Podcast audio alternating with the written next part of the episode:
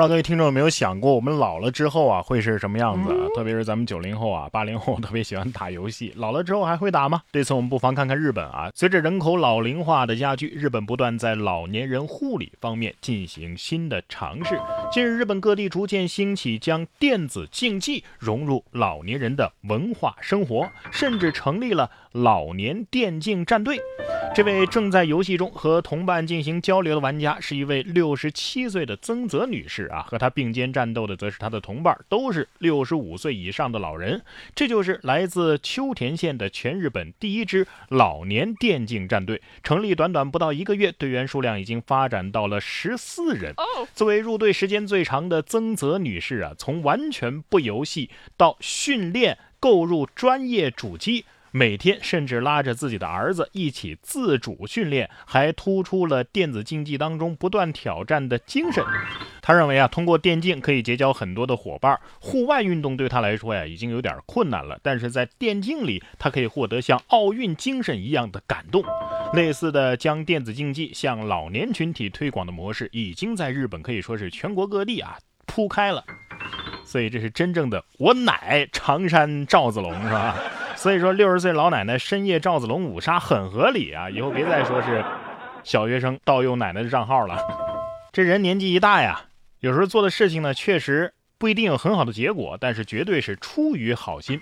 近日广东广州一位王女士乘坐飞机过安检的时候，发现自己的母亲不知何时给她的行李当中放了一块猪肉，这让王女士哭笑不得。王女士表示啊，她到机场过安检的时候才发现，哎，我这行李当中居然放了猪肉。到了目的地之后呢，猪肉啊已经有些味道了，于是她就洗了洗，第二天啊炒辣椒全吃掉了。哎呀，父母不一定知道孩子想要什么，他只是愿意把自己有的都拿一些给孩子。妈妈，我缺的不是肉，是炖肉的手艺，知道吗？哎，不是有些味道了还吃了？炒辣椒全吃掉了，这么一说再也不敢吃辣味的菜了啊。不过下面这头猪的猪肉啊可能是自带麻辣口味的啊，因为它是一头吃辣条的猪猪。在四川成都，陈女士家的小猪安静地趴着被三岁的萌娃涂鸦，还能享受到零食辣条。陈女士说呀，孩子有小猪的陪伴，手机和电视啊是少看了很多。这孩子动手能力挺强啊啊！不过这头猪出门肯定是没人敢惹了，身上有可怕的刺青啊。猪得说了，我为什么老老实实趴着让他画呢？我哪敢动啊？我还以为他往我身上抹调料呢。不管做什么好吃的，在家里用火用气啊，都得注意安全。在江苏扬州，就有一位大娘闻到家中有煤气味，怀疑是煤气泄漏，于是呢，用点燃打火机的方式来检测是不是屋里漏气了，于是呢，屋里就起了火。消防员来了之后呢，赶紧将喷火的气罐啊拎出屋外，泼水降温，并且将屋内的明火给扑灭了。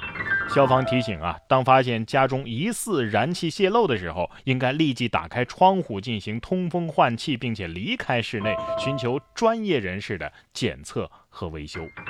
不是，你用打火机来检测，这是什么操作呀？对自己的鼻子太没信心了，还是想抽根烟冷静一下？哎呀，只能说大娘好勇啊！毕竟闻这不一定准，实践出真知，可能是大娘的座右铭。而下面这条新闻呢，就证明了拿鼻子闻确实是不能判断是不是煤气泄漏的。说澳洲商场的老板报了火警啊，说这个商场啊煤气泄漏了，赶紧疏散了客人，封锁了街区。结果消防员仔细排查了一个小时，最后啊发现了一堆榴莲。榴莲的名声惨遭诋毁，被狠狠黑了一把，是吧？榴莲得说了，我不要面子的嘛，你们就不能说是螺蛳粉吗？说到粉，在广东的深圳，一位庞先生去饭馆吃粉，第一次呢，老板递粉的时候呢，汤不慎洒到了手机上；第二次正准备吃的时候呢，厨房的水管爆了，喷到了自己身上；第三次啊，才是真正的把这粉给吃上了。庞先生表示，当天心情本来就不好，但是后来啊，还是笑着面对了。这就是什么屋漏偏逢连夜雨，我能怎么办？还不是太饿了。要是我就直接哭出声了，然后转身去买个彩票。下面这位呢倒是主动送上门。近日在江苏常熟，男子袁某啊拿着驾驶证办理身份证换证业务的时候，被民警发现其驾驶证是假的。经袁某交代，他羡慕别人都有驾驶证，于是从网上买了一个假的，于是呢到户籍大厅办理身份证的时候，想试一试民警能否识破。最终袁某被处以行政拘留和罚款。羡慕别人办假证可还行，小伙子你这是在玩火呀，关公面前耍大刀啊。这就是什么试试就试试。交通安全无小事。近日江苏镇江啊，一辆电动车被轿车撞倒，经调查认定这电动车的驾驶员要负这场事故的全部责任，并且对其闯红灯、醉酒驾驶、不按规定车道行驶、违规载人、未佩戴安全头盔等等啊，共计五项交通违法行为进行处罚，罚款两百二十元。在这里要提醒大家啊，骑行电动车也得遵守法律法规。哎，等等，还得让他赔这轿车的修理费吧？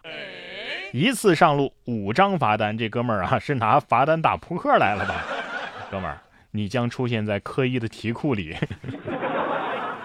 同样是违法驾驶，这对父子啊更了不得。日前，在浙江丽水市交警部门曝光的这个近期查获的两起醉驾案件当中啊，这两个人是一对父子，先后开着同一辆车，之后被送进了同一间牢房。其中呢，父亲陈某金已经是老酒驾了。二零一一年的九月六号，陈某金因为饮酒之后驾驶机动车，被莲都交警给查获过。原本的 A 二 驾驶证啊都被降了级了。到了二零一三年的九月五号，陈某金因为醉酒驾驶机动车，被庆元交警又查获一次，驾驶证直接被吊销，而且五年内不得重新考取。